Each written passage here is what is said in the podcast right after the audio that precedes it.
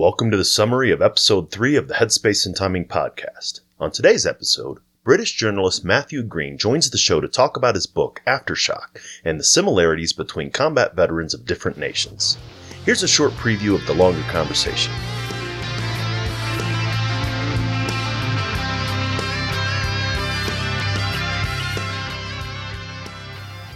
You're listening to Headspace and Timing, where we're trying to change the way that we think and talk about veteran mental health.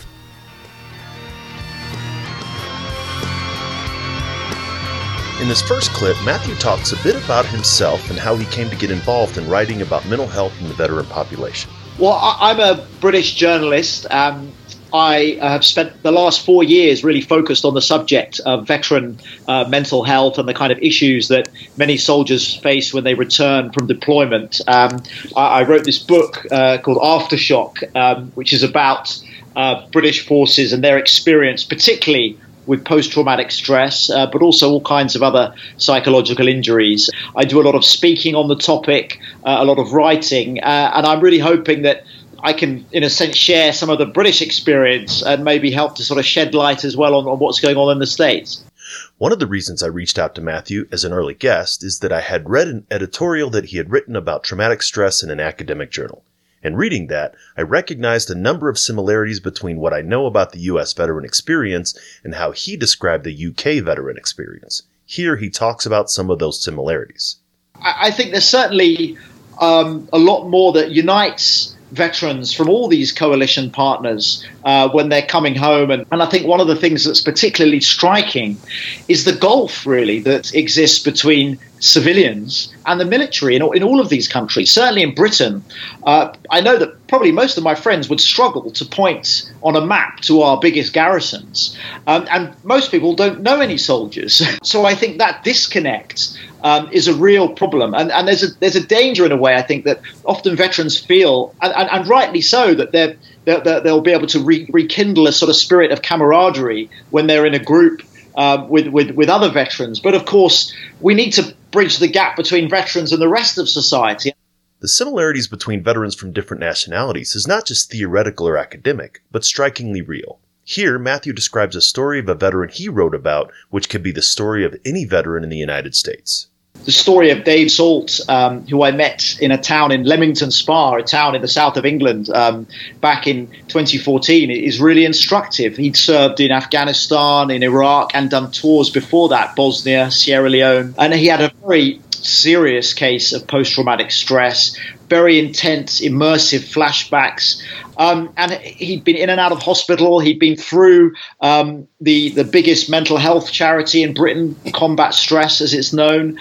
Um, he'd been treated uh, by other charities and by the National Health Service. But no one had the kind of wraparound, integrated care that he needed to recover. Um, and, and as I wrote in the editorial, uh, you know, he was found dead in his flat a couple of years after I met him. Like he died alone. I mean, he'd served almost 20 years in the army, um, but the, the war caught up with him many years later. And, and the fact that he'd had contact with all these services, but none of them had actually been able to save him, I felt was a really damning indictment of our system. We talked not just about post traumatic stress, but the concept of post traumatic growth. Matthew said that this isn't a phrase that's really taken hold in the UK, but that he recognized a lot of older veterans had learned to come to terms with what happened to them in the military and hoped to share that with the current and future generation of veterans. I did meet a lot of veterans uh, during my travels all over Britain. Some of them had tried to take their own lives and really failed but by, by, by luck or by fate. Um, but they had, as, as, as years had gone by and as they had eventually found the right support, they had managed to, to not only recover, but really, in a sense, get in touch with, I, I think, what, what they would perhaps describe as a deeper dimension of the, themselves through that that journey. A lot of the veterans I spoke to, their injuries, psychological injuries, went back to the 70s or 80s, perhaps, and it had taken them 20 or 30 years to make that journey.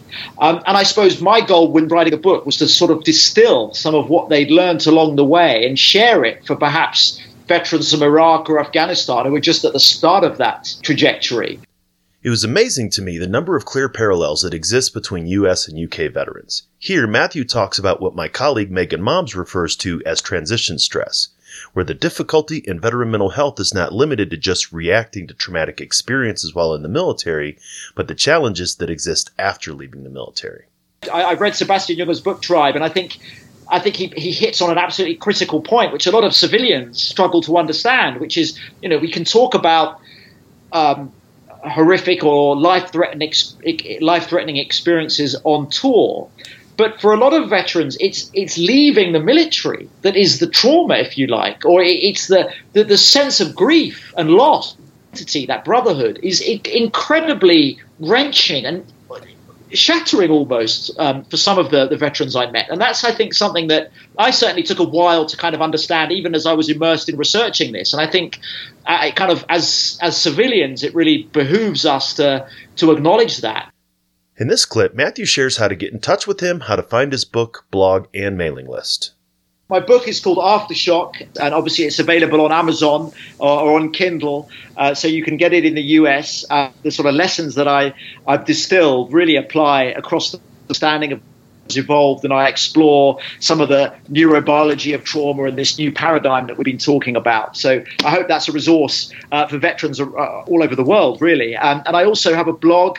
Uh, it's at www.matthewgreenjournalism.com, uh, which I use to explore, again, new horizons in trauma therapy um, and, and some of the journalism that I continue to write on this topic. And I have a mailing list as well. People are very welcome to sign up. Uh, but I love to hear from, from readers or people who are interested, uh, who've got maybe stories to tell. So I'd really be grateful. If anyone wants to get in touch, I'm, I'm always looking forward to hearing from you.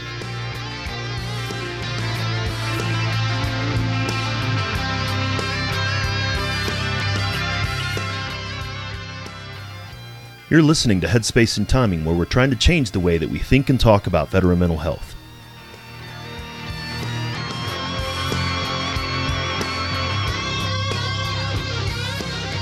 Matthew and I talk a lot more in the longer conversation. As I mentioned, the similarities between veterans, especially combat veterans, are numerous and striking. To learn more, you can listen to the full episode at veteranmentalhealth.com forward slash HST003. Just a reminder that the guests and information on this show are for educational purposes only and not meant to be considered professional advice. While I am a therapist, I'm not your therapist. If something you've heard makes you think that you should talk to somebody, then reach out to do so. Make sure to join us for the next episode. Hit subscribe on your podcast player of choice so you don't miss it. Until then, remember, veterans, you're not alone. Ever.